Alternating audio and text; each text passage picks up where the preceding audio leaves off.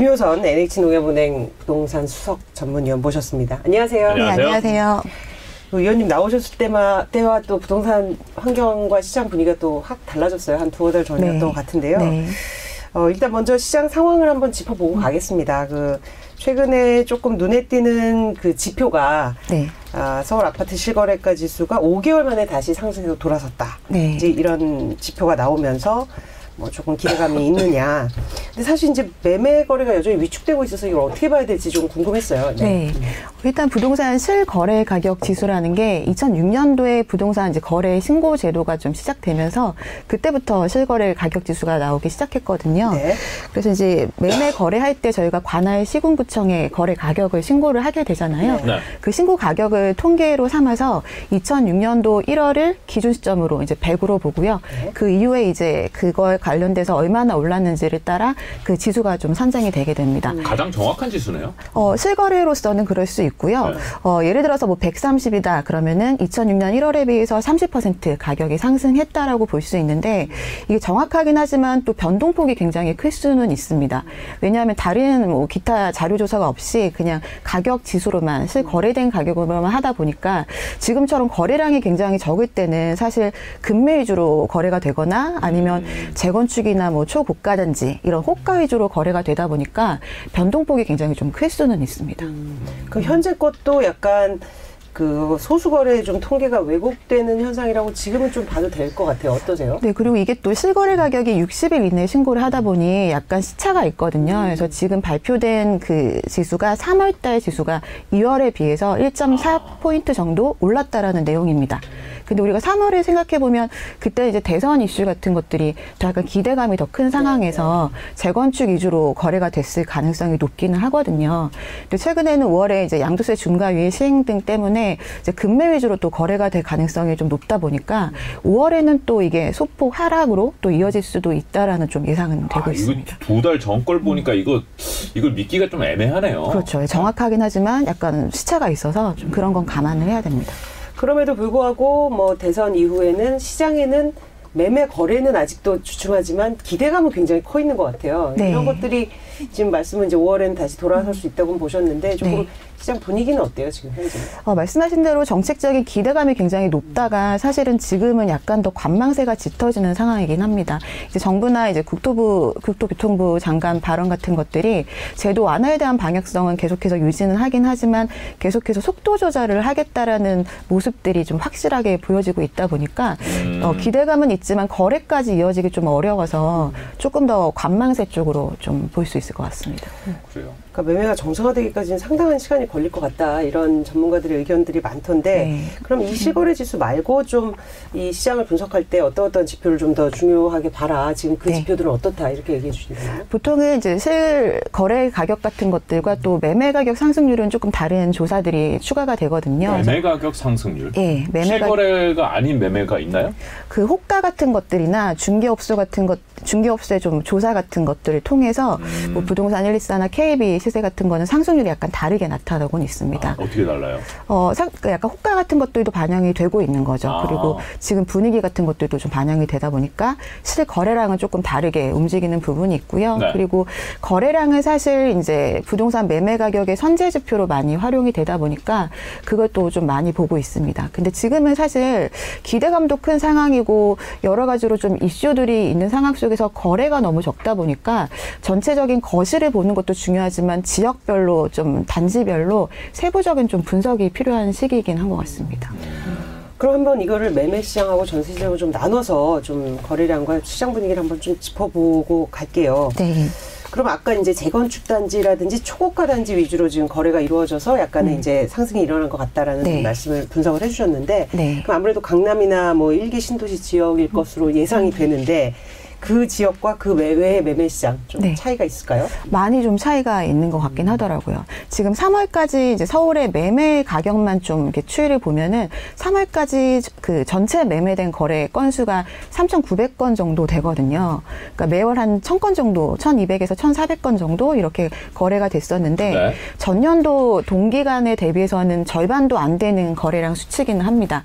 근데 3,921건 중에서 그 25개구잖아요. 강남구에서 거래된 건수가 772건으로 약 18% 정도를 차지를 하거든요. 아, 강남구? 예. 하나, 서초구 빼고? 네, 강남구만요. 그래서 강남구가 굉장히 좀 독보적으로 거래 건수가 많은 상황이고요. 이거는 증여 같은 걸 다 빼고 그냥 오로지 매매만의 수치를 말씀을 드리는 거고요. 강남에 뭔 일이 있었대요? 그리고 나머지 이제 구들은 그 다음이 뭐 200건수 이런 식으로 가고 있고, 이제 노원구, 도봉구 뭐 이런 데들이 50건수 정도 굉장히 좀 미미하거든요. 구 전체 50개요? 3개월 동안의 수치가 50건수요. 그래서 야.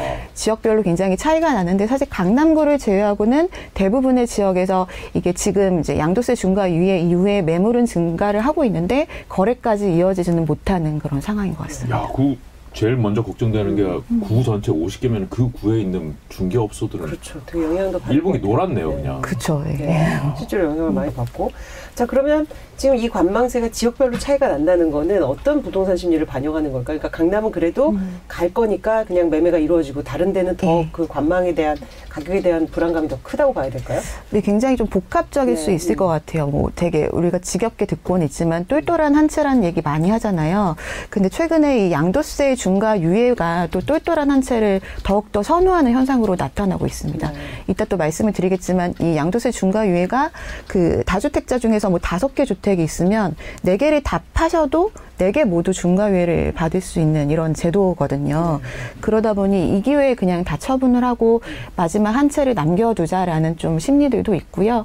그리고 자녀들을 위해서 좀 증여를 일부 현금으로 하고 내 집 마련을 해주는 이런 수요자들이 좀 많이 있어서 좀 가장 좋은 입지 쪽으로 모여들고 있는 상황이고 다른 지역들 같은 경우에는 지금도 매물이 증가하고는 있지만 앞으로 1년 정도 동안은 계속해서 꾸준히 매물이 나올 거라고 좀 예상이 되고 있고 그러면 이제 금매나 가격이 하락할 수도 있다라는 기대감이 있는 상황이기 때문에 이제 수요자들은 좀 있어도 계속해서 지켜보고 있는 그런 상황인 것 같습니다. 팔 사람들은 팔 수 있는 기회라고 생각하는데 살 사람들은 아직은 모르겠어 세일 더 할 수도 있어 이 생각을 한다는 거죠. 그렇죠. 싸게 살 수 있는 시기고 싸게 사셔야 되는 시기이기도 하기 때문에 좀 많이 지켜보시고 신중하게 접근하시는 것 같아요. 그 새 정부의 정책이라든지 이런 것들을 고려했을 때 그렇다는 거죠. 그렇죠. 예.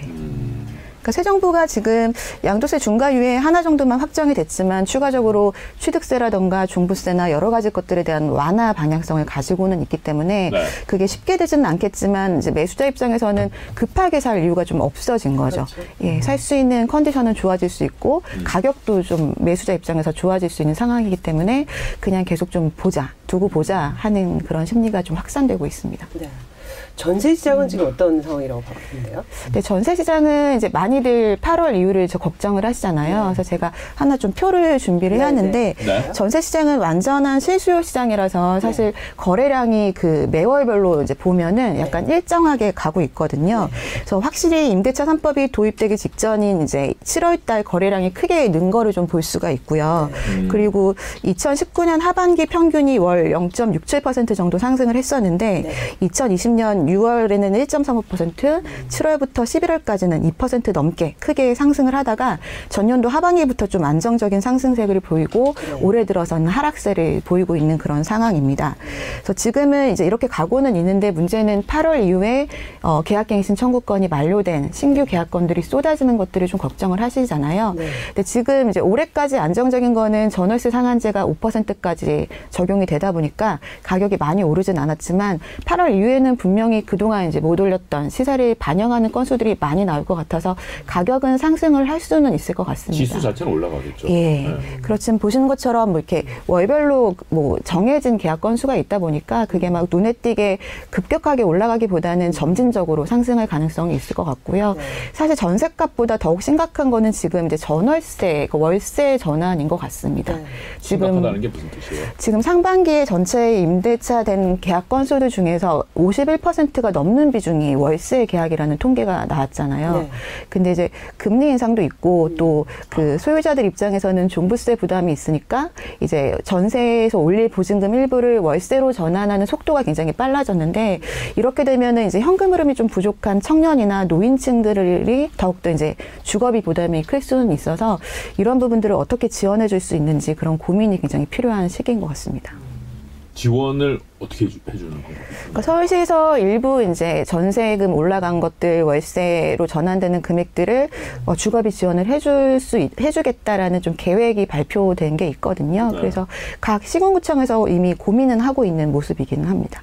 근데 그런 거 이렇게 지원하면 그만큼 또 올라갈 수 있는 여지가 있죠. 예, 그것도 사실 이제 부작용으로 우려가 되고 있는 상황이기는 해요.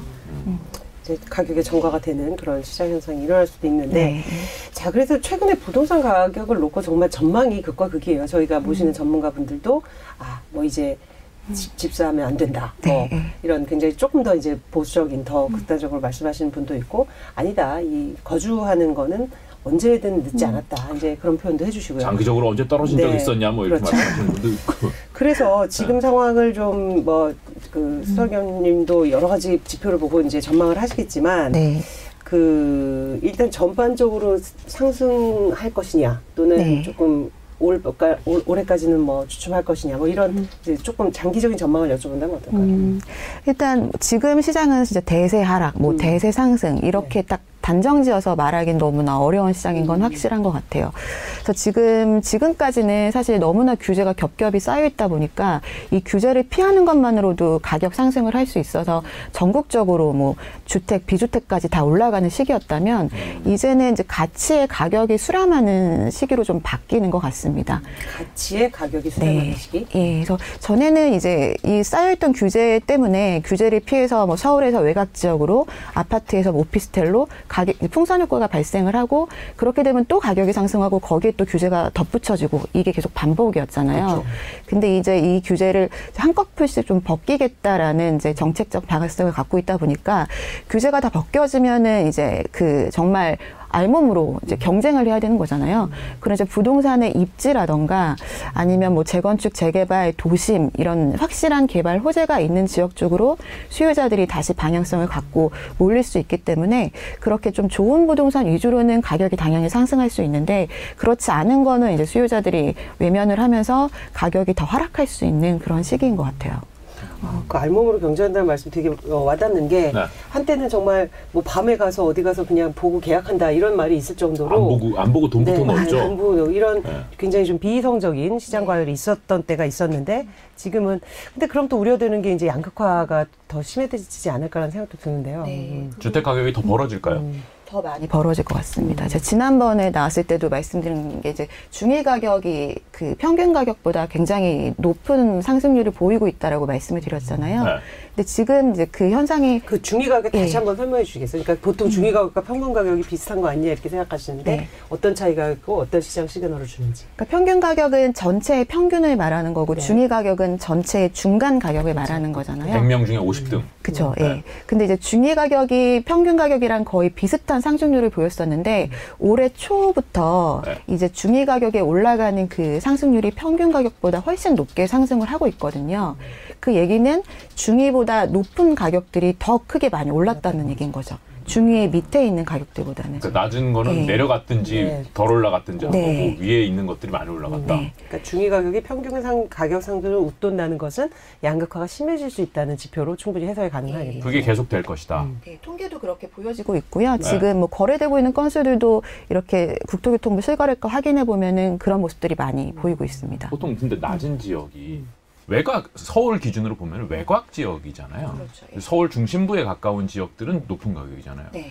근데 이제 주택을 신규 공급하겠다고 하는 것들은 뭐 도심에 물론 하면 좋겠지만 네. 그건 되게 제한적이고 예. 외곽 쪽일 거 아니에요. 그렇죠, 예. 외곽 쪽에 별로 가격 안 올라가고 여기 중심부에 비해서 싼데 거기다 더 하면 여기 더 내려가는 거 아니에요? 그럴 수 있습니다. 예, 지금 뭐 3기 신도시 이런 것들이 외곽 쪽으로 짓고 있는 대표적인 택지 개발인데 네. 그렇게 되면 그 주변에 있는 이제 구축들은 더 영향을 받아서 가격이 낮아질 가능성도 있는 거죠. 그러면 이건 목표가 좀 애매한 정책이 될 수도 있는 거네요. 공급 자체가 지금은 이제 뭐 굉장히 250만 호 플러스 알파 뭐 네. 대규모긴 한데 사실 이게 뭐 개인적으로는 이 정권 내에서 실행 가능한 게 거의 없을 수는 있거든요. 한참 걸리겠죠. 예, 물리적인 시간 들이 있기 때문에 네. 네, 그래서 지금 이제 약간 애매한 부분이 있을 수는 있습니다. 그래서 그 지금 정부에서 얘기를 다시 하고 있는 도심에 집중하는 거나 재건축 재개발 쪽으로 좀 집중하는 게 사실 좀 더 속도 면에서도 그렇고 이제 수요자들이 더 원하는 방향성이기는 하죠. 네. 네. 자, 그러면 이제 자연스럽게 정책 이슈로 좀 넘어가 보겠습니다. 하도 요새 이제 대선 때 내세운 부동산 공약, 그리고 이제 지금 6월 1일 지선을 앞두고 있어서. 아, 선거 얼마 안 남았어요. 그렇습니다. 그래서 네. 뭐 지금 뭐 나오고 있는 여러 기사들 분석도 그 지금 최대 격전지로 불리는 서울이나 경기 모두 다 이제 부동산이 가장 큰 핵심이 될 것이다. 그러다 보니까 이제 각 지역, 각 당의 후보들도 이제 부동산에 이제 굉장히 올인한 정책들을 내놓고 있거든요. 좀 보셨어요? 서울시 같은 경우는 오세훈 시장, 뭐 송영길 저기 후보 어떻게 보셨어요? 정책적으로. 이제 오세훈 지금 현 시장 같은 경우에는 이제 대부분은 지금 하고 있는 정책들이랑 좀 유사한 모습이라서 네.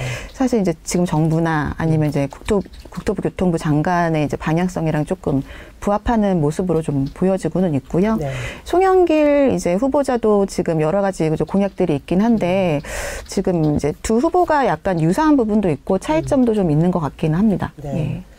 지금 뭐 몇 개 누가 되느냐에 따라서 가격이라든지 시장 흐름이 바뀔 수 있나요? 일단은 지금 이제 오세훈 서울시장이 계속해서 좀 계속 이제 한 번 더 하게 된다면은 네. 지금 공급의 속도가 조금 빨라질 수는 있겠죠. 그리고 재건축, 재개발 위주 이런 것들이 계속해서 갈 수는 있을 것 같아서 이게 주택 가격은 좀 안정화될 수는 있을 것 같습니다. 이제 지금은 공급이 좀 중요한 시기이긴 하니까요. 재건축, 재개발 걸면은 네. 가격이 그 지역 위주로 더 많이 올라가지 않을까요? 근데 지금 이제 오세훈 시장이 하는 방법 중에 하나가 이제 재건축, 재개발을 본격화하기 전에 토지거래 허가구역으로 묶어놓고는 있거든요. 그래서 그 발표되고 난 후에는 이제 새로 진입하지를 못하도록 하고 있는데 완성이 되면 물론 가격이 좀 상승하는 부분은 있겠지만 진행되는 중에는 이제 크게 그런 이슈는 많지는 않을 것 같습니다. 사실 이게 이제 부동산에 대한 이제 불만이 워낙 컸다 보니까 이 공급이라는 큰 틀은 둘 다 비슷하고 약간 중간으로 수렴하는 것 같다는 생각도 드는 게 어제 오세훈 시장도 임대차 3법의 문제도 알지만 이걸 확 바꿀 수는 없다. 이제 그런 또 한계도 얘기했고, 송영길 후보는 또 이제 세제에 대해서 이제 조금 더 그 불만을 고쳐나가겠다. 이런 쪽으로 좀 수렴이 되는데, 그렇게 본다면 누가 되느냐에 따라서 서울의 어떤 집값의 직접적인 영향은 현재 정책으로서는 크게 차이점은 보이지 않는 거네요. 네, 저도 약간 그렇게 동의는 하고 있습니다. 지금 민주당 자체에서도 어제 발표한 것들을 보면은 뭐 세제나 이런 것들을 굉장히 완화하는 방향 쪽으로 얘기를 하고는 있잖아요. 예, 그래서 그냥 지금 이제 선거 때이기 때문에 좀 유사한 그런 좀 방향성이 보이고 있는 것 같긴 해요. 근데 이제 오늘 이제 부동산 얘기하면서 저희가 언급하지 않은 것이 금리예요. 사실 금리가 지금 많이 올라왔고 계속 올라갈 것 같잖아요. 네. 이거는 사실 어느 뭐 정책이나 이런 것보다도 강하게 부동산 시장에 영향을 줄 수 있는 변수 아닌가요? 그렇죠. 이제 금리 인상이 사실 과거에는 금리 인상기가 2000년 이후에 3차례 정도 있었거든요. 근데 과거의 통계만을 봤을 때는 금리 인상기에 주택 가격이 하락하지는 않았습니다. 그러니까 금리라는 요소가 물론 주택 가격에 영향을 주지만 주택 가격에 영향을 주는 다양한 것들이 있잖아요. 뭐 공급도 있고 정책도 있고 여러 가지가 있는데 그 중에서 그렇게 크게 작용하지는 않았었던 것 같아요. 그리고 사람들이 생각하는 것보다. 네. 근데 지금은 이제 같은 기준금리이지만 가상금 때문에 주택담보대출 금리가 훨씬 높아져 있는 상황이거든요. 지금 얼마나 하죠? 지금 한 4%대 정도 되고 있고요. 3% 후반에서 아마 4% 정도. 그 신용등급이 굉장히 낮은 경우에는 7% 가까이도 올라갈 수 있는 여지는 있는 그런 상황인데 과거의 동일한 기준금리 때는 지금 주택담보대출 금리가 2% 초보 중반 정도밖에 안 됐었어요. 아, 지금 가상금리가 그 은행에서 먹는 게 이렇게 보는 거네요? 여러 정책 때문에 좀 그렇게 된 상황이긴 한데 추가적인 이제 기준금리 인상이 있어도 주택담보대출 금리가 지금 워낙 가상금리가 높기 때문에 계속 끝없이 막 올라가지는 않을 것 같아요. 그렇지만 지금 이제 중요한 건 주택의 이제 중위가격, 평균 가격이 과거의 그때보다는 거의 뭐 2배, 3배 오른 상태이기 때문에 이제 동일한 금액의 대출을 받았을 때 이제 감당해야 될 대출이자가 너무 높은 부분이 있고요. 아, 그렇죠. 그리고 대출 비율도 옛날에 비해서 훨씬 높아지지 않았어요. 대출 LTV나 이런 것들은 조금 더 강화되겠지만 실질적으로 뭐 LTV가 있지만 LTV까지 그렇게 목에 꽉 차게 받지는 않잖아요. 네, 받지도 못하고요 지금은. 네. 근데 그래도 옛날보다는 전체적으로 많이 받은 거 아니에요? 그렇죠. 금액적으로 봤을 때는 많아지기 때문에 거기에 이제 높은 금리를 적용하면은 이제 감당해야 될 부분들이 너무 크기도 하고 또 주택 수급 지수 자체가 이제 매수를 해야겠다는 이런 심리 자체가 좀 완전히 꺾인 상황이긴 해서 금리 인상이 과거보다는 좀 더 강하게 영향을 주고 있는 상황일 것 같아요. 그러니까 통상의 금리는 부동산 가격 하락을 끌지는 않았는데 네. 이번 것은 그 상승폭도 굉장히 크고 그죠. 그리고 지금 현재 거시 상황을 볼 때는 조금 과거보다는 금리가 부동산에 큰 영향을 줄 것 같다. 네. 사실 그렇게 본다면 지금 아까 제가 거시적인 전망을 여쭤봤는데 그럼 결국 의원님도 단기간은 하락을 예상할 수밖에 없을까요?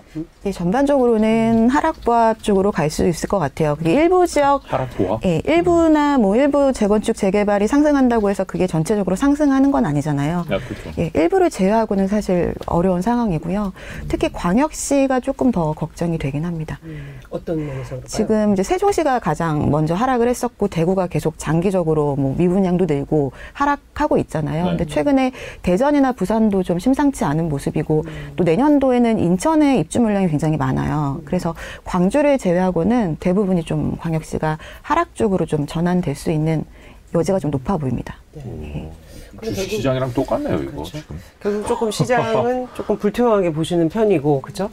지금 아까 그 월세 전환에 대해서 말씀을 해주셨잖아요. 사실 이제 월세가 최근에 그 전환 비율도 높고 뭐 전세가 계속 존속 가능할 것이냐 이런 뭐 의구심도 있고 한데 지금 이 월세로 빠르게 전환되는 이게 어떤 과거하고는 유례가 없이 달라질 만큼 빠른가요? 지금 어떤? 예, 과거에는 유례 없이 빠르게 전환하고 있는 상황인 것 같고요. 과거와 비교해서. 예, 네. 그리고 특히나 이제 도심권 쪽이나 좀 직장인들이 많이 몰려 사는 지역들, 그리고 좀 좋은 지역들 위주로 월세 전환이 좀 더 빠른 상황입니다. 네. 그래서 수치를 보면은 이제 강남구 같은 데나 아니면 중구, 뭐 영등포구 이런 지역들이 월세 전환 속도가 훨씬 빠른데 네. 이제 8월 이후에 신규 계약을 하기 시작하면은 그때 돼서는 좀 서울 같은 경우에는 전반적으로 월세 전환이 굉장히 높아질 것 같습니다. 그러니까 이게 이제 좋은 지역이라는 건 여기서 내가 전세금을 올려주는 게 굉장히 부담스럽지만 네. 여기서 살아야겠다. 그러니까 월세라도 살아야겠다. 뭐 이런 건가요? 그렇죠. 그리고 이제 금리가 높아지니까 네. 어차피 대출을 또 추가적으로 그렇죠. 받아야 되는데 그 이자 내느니 그냥 월세 전환하는 게 나을 수 있다. 월세는 또 나중에 세액공제가 가능하잖아요. 예, 그래서 이제 월세 전환이 좀 많아질 것 같고 전세가 사실 우리나라에만 있는 굉장히 좋은 주거 안정 지원 제도인데 점차적으로는 이렇게 좀 이렇게 자연스럽게 없어지는 상황이 될 수도 있을 것 같습니다. 네, 그럼 그게 세대별로도 좀 나타나나요? 혹시 월세 전환율이 더 높다든지 월세를 선호한다는 게 좀 드러나나요? 세대별로는 통계치가 없는 걸로는 알고는 있고요. 네. 그냥 생각해볼 수 있는 거는 이제 도심권에 이제 임차로 살고 있는 사람들 같은 경우에는 약간 젊은 세대들이 많긴 하거든요. 네. 그래서 아무래도 현금 흐름이 좋은 사람들이 더 월세 쪽으로 전환을 이제 수락할 수 있는 가능성은 높기 때문에 네. 젊은 세대 위주로 좀 더 많이 전환이 되는 것 같습니다. 그렇죠. 아무래도 뭐 서울 도심 한복판의 시내 이런 데는 학군이라든지 이런 것의 환경은 그렇게 좋지 그렇죠. 않지만은 그런 거 부담이 별로 없는 분들은 거기에 많이 사시겠죠. 그렇지만 거기 살아야 한다. 올려줘도 살아야 된다. 저희 뭐 주변에만 봐도 많이 있는 것 같아요. 그러면 이렇게 월세로 이렇게 전환되는 비율이 높은 시장에서 좀 뭐 감지할 수 있는 변화랄까? 그 의원님이 이제 주요하게 보신다고 하니 네. 어떻게 좀 해석을 내놓을 수가 있을까요? 월세로 전환되는 이제 지역들은 사실 이게 월세가 전세에 비해서는 임차인 입장에서는 이제 좀 약간 주거비 부담이 더 큰 상황이잖아요. 그래서 이게 그 지방이나 뭐 수요자들이 많은 지역보다는 좀 인기가 있는 지역들이 더 많이 전환이 될 가능성이 높기는 합니다. 네. 그래서 지금도 이제 공급이 더 수요보다 많은 지역들 그리고 대규모 공급이 일어나는 지역들은 전세가 굉장히 좋은 가격으로 나오잖아요. 그렇죠. 그래서 그런 지역들이 제외한 좀 인기 지역들이 많이 몰리고 있고요.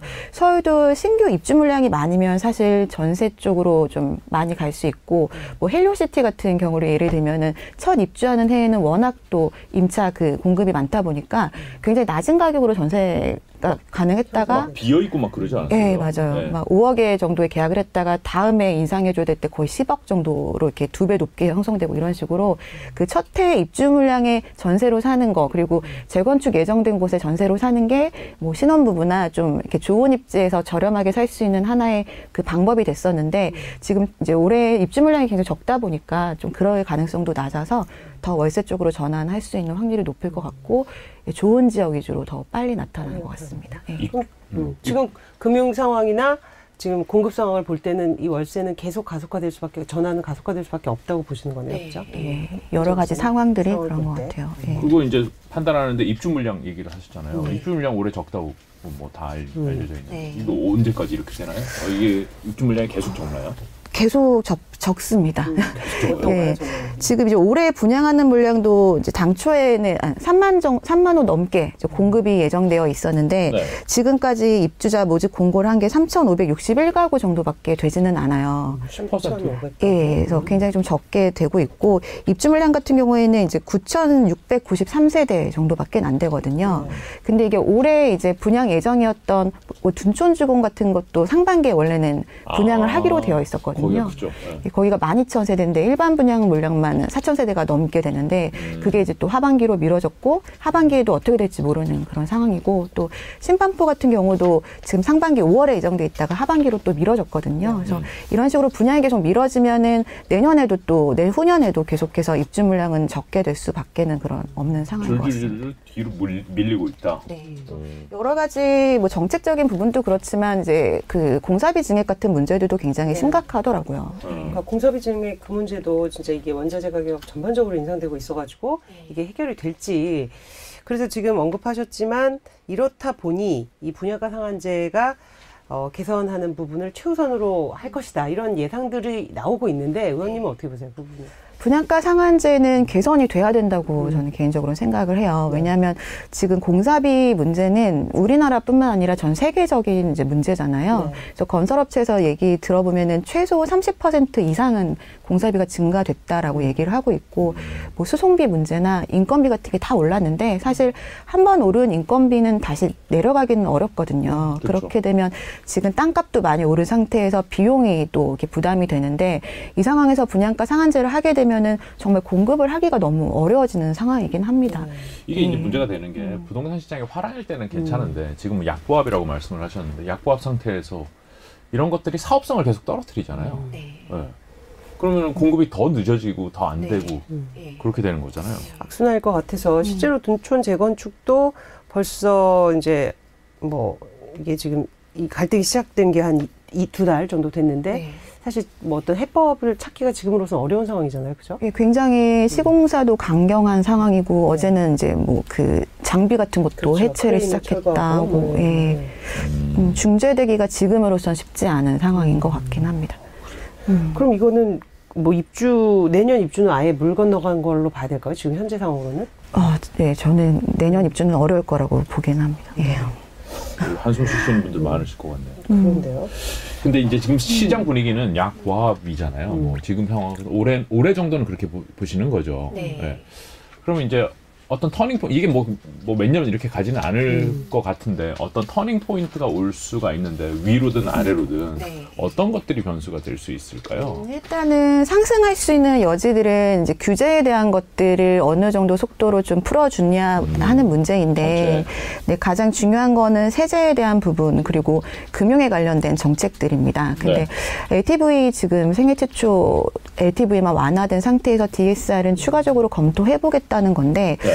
DSR 같은 경우도 완화가 된다 하더라도 뭐 청년이나 일부 무주택자에 한해서만 완화가 될 걸로 보여지긴 하거든요. 그래서 금융적인 부분들이 혹시라도 좀 더 완화가 되는 부분들이 있다면 그게 좀 영향을 줄 수는 있을 것 같고요. DSR이 LTV보다 더 부담이죠? 그렇죠. 네. 근데 사실 DSR의 방향성은 굉장히 좀 올바르다라는 시각들이 더 많기는 해서 금융권에서는. 예, 네. 이 방향성 자체를 틀기는 좀 어려울 것 같고요. 이 안에서 좀 필요한 사람들한테 어떤 식으로 확대를 해주면서 지원을 해주느냐 이게 굉장히 고민인 것 같습니다.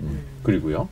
그리고 이제 세제 관련해서는 양도세 중과 유예 정책이 나왔잖아요. 그래서 그게 좀 효과가 있을 것 같기는 한데 지금은 이제 종부세 부담이 조금 덜해진다라는 기대 때문에 아직까지도 결정을 못 하시는 분들이 있거든요. 그래서 이게 좀 시너지가 날 수 있도록 종부세에 대한 부분들을 좀 정리를 해주면 또 시장에 좀 민감 매물이 나올 수 있을 것 같고 또 지금 정부에서도 고민하고 있는 주택임대 사업자 제도 부활에 대한 부분들이 뭐 현실화되게 되면은 그것도 또 임차 시장에 영향을 줄 수는 있을 것 같습니다. 매매 시장으로 올라가겠죠.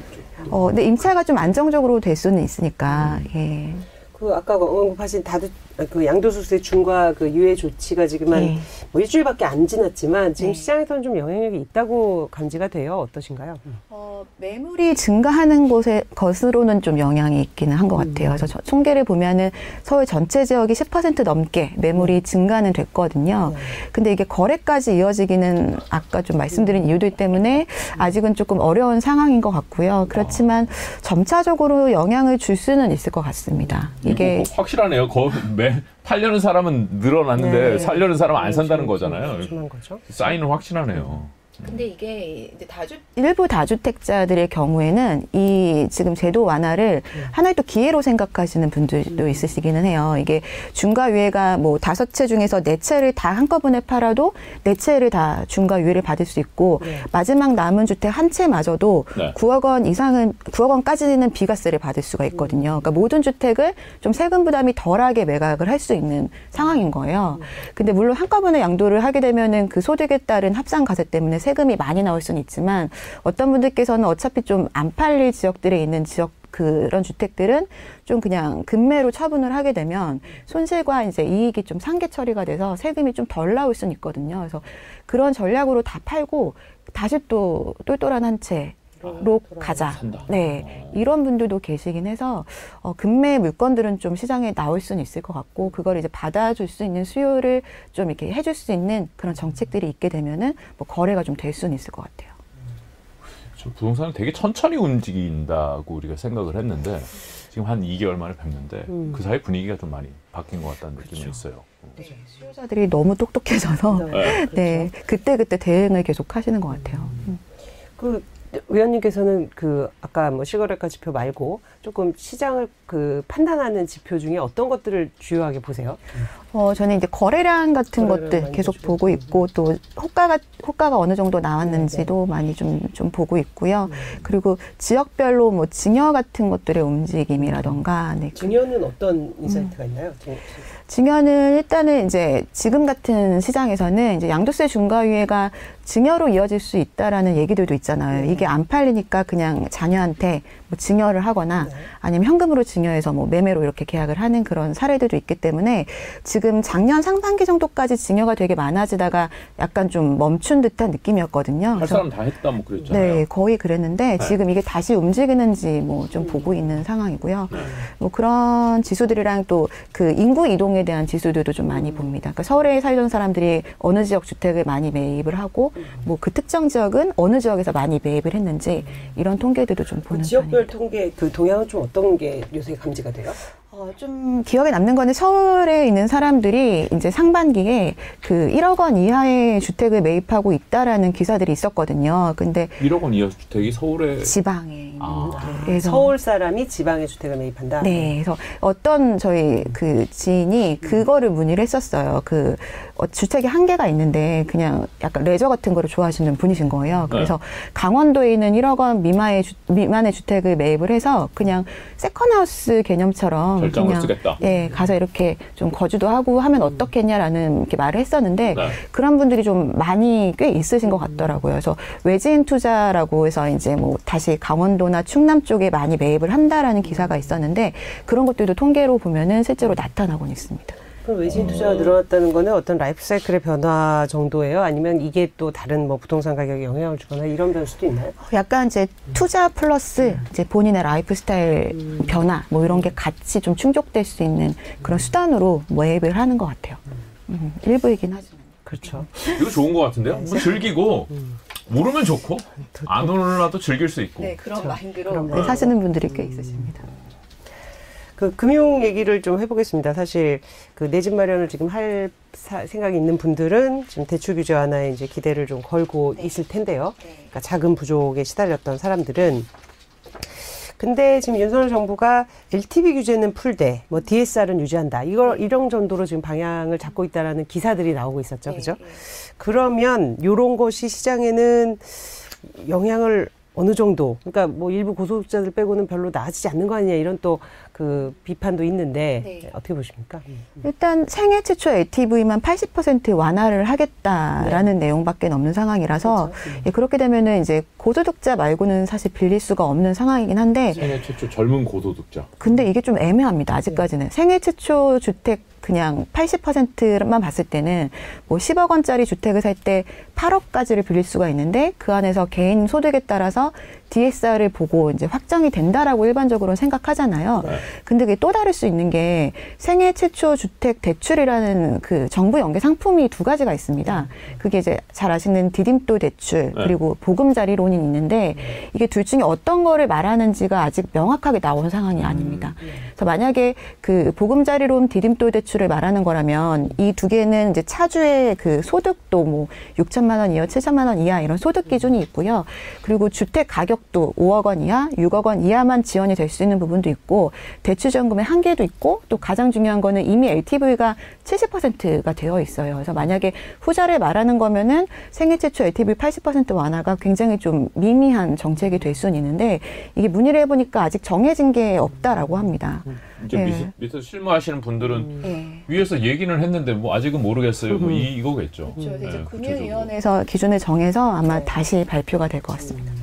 근데 사실 가계빈 문제가 이제 굉장히 심각하다 보니 고민이 클 것 같아요. 사실은 처음에는 어떤 부동산 시장을 뭐 꼭 끌어올린다기보다는 그러니까 실수요자한테 그 자금줄을 터주기 위한 그 공약이었는데 네. 이게 또 의도치 않게 가계비 부담이라든지 부채 부담을 그렇죠. 늘리는 이 또 거시 변수가 작용될 수 있어서 맞습니다. 그런 생각이 듭니다. 그럼 일단 그럼 LTV 규제는 풀린다고 보면 될 텐데 그럼 이런 부분을 잘 활용해서 좀 대출을 받을 수 있는 팁이랄까? 어떤 사려는 분들. 예, 예. LTV 뭐 80% 완화 정도만 된다 하더라도 뭐 생애 최초 내 집 마련하시는 분들은 충분히 활용을 하면 좋을 것 같은데요. 최근에 이제 은행별로 이게 그 예전에는 30년으로 상한 기간이 돼 있었던 거를 40년으로 네. 늘려주는 장기 모기지 상품들이 있습니다. 네. 근데 DSR 20대 받으면 60대 넘어서 은퇴해서 네. 끝나는 거예요? 근데 이게 DSR이 완화되지 않더라도 이제 40년으로 상한 기간을 잡아버리면 DSR이 간접적으로 좀 완화되는 그렇죠, 효과가 나타나고, 네. 네. 그리고 DSR 산식상 이제 분모가 이제 차주의 소득이기 때문에 소득이 좀 낮을수록 그 대출이 늘어나는 한도가 늘어나는 효과는 더 커서 그런 부분을 좀 활용하는 거는 괜찮을 것 같습니다. 근데 뭐 중장기 계획을 세우고 하는 것은 뭐 나쁘진 않은 것 같아요. 그렇죠. 그렇죠? 중간에 또 매각하시게 될 수도 있으니까요. 네. 자, 그 제일 중요한 질문 마지막. 그래서 어떻게 해야 돼요? 이게 제일 네. 중요하잖아요. 지금 네. 이제 무주택자는 어떻게 해야 돼요? 지금 지금 약보합인데 이 타이밍이 좋은 타이밍이다 이렇게 보세요. 제가 원래는 그 내 집 마련에 대해서는 네. 그러니까 언제든지 준비되어 있으면 매입을 하라고 많이 말씀을 드렸는데요. 네. 지금은 좀 신중하게 보셔야 될 것 같습니다. 지금 예. 신중하라? 예. 이유는? 뭐 많이 말씀 중에 계셨지만 좀 예. 지금 이제 뭐 정책적인 불확실성이 너무나 크고요. 그리고 거시경제가 생각보다 더 심각한 상황인 것도 있고요. 그리고 지금 이제 다주택자나 여러 가지 그런 물건들이 더 많이 시장에 나올 기회들이 있는 것 같아요. 그래서 물론 지금도 본인이 준비가 돼 있고 뭐 금매가 있고 상황이 맞으면 매입하는 건 좋지만 뭐 급하게 매입을 하기보다는 지금 정책이 이제 막 다 시작이잖아요. 그래서 어떤 식으로 변화가 되는지 더 좋은 기회가 있는지 특히 뭐 금융에 관련된 것들은 본인한테 더 좋은 조건으로 할 수 있는 기회도 있을 수 있기 때문에 그런 게 좀 정해진 다음에 매입을 하더라도 매물이 기다리고 있을 것 같아요. 그렇죠. 네, 거래가 잘 되지 않아서 네. 조금 더 지지하는 그 시장 환경이다. 저 질문이 들어왔는데 아이디가 이러다 다 죽어서 좀 제가 소개하기가 좀 어려운데 그 오피스텔 궁금하다고 여쭤보셨어요. 지금 일산 식사동에 오피스텔을 계약했는데 네. 투자 괜찮을까요? 아까 이제 월세 전환이 높다 이런 이제 추세를 말씀하셨는데 앞으로 이제 월세 인기가 높아질런지 대출 받고 계약을 한 거라서 금리도 높아져서 월세를 높여받을 수 있을지 이런 오피스텔 투자에 대한 이미 사신 거잖아요. 계약. 잘 되시길 바랍니다. 네. 오피스텔에 대한 전망 어떻게 보십니까? 오피스텔이 과거에는 이제 별로 추천을 안 드렸어요. 네. 뭐 다 아시다시피 오피스텔 다 상업용에 지으니까 뭐 재건축 이슈가 없어서 차익이 잘 발생을 하지 않거든요. 근데 최근에는 아파트의 대체 상품으로 오피스텔을 굉장히 선호하기도 하고, 그래서 거주용으로도 많이들 매입을 하시거든요. 네. 그래서 과거와는 조금 오피스텔의 위상이 달라진 부분은 있기는 합니다. 네. 그래서 이미 지금 매입을 아마 신축을 하신 것 같은데, 네. 그 처음에 기대했던 수익률만큼 나오기는 쉽지는 않으실 거예요.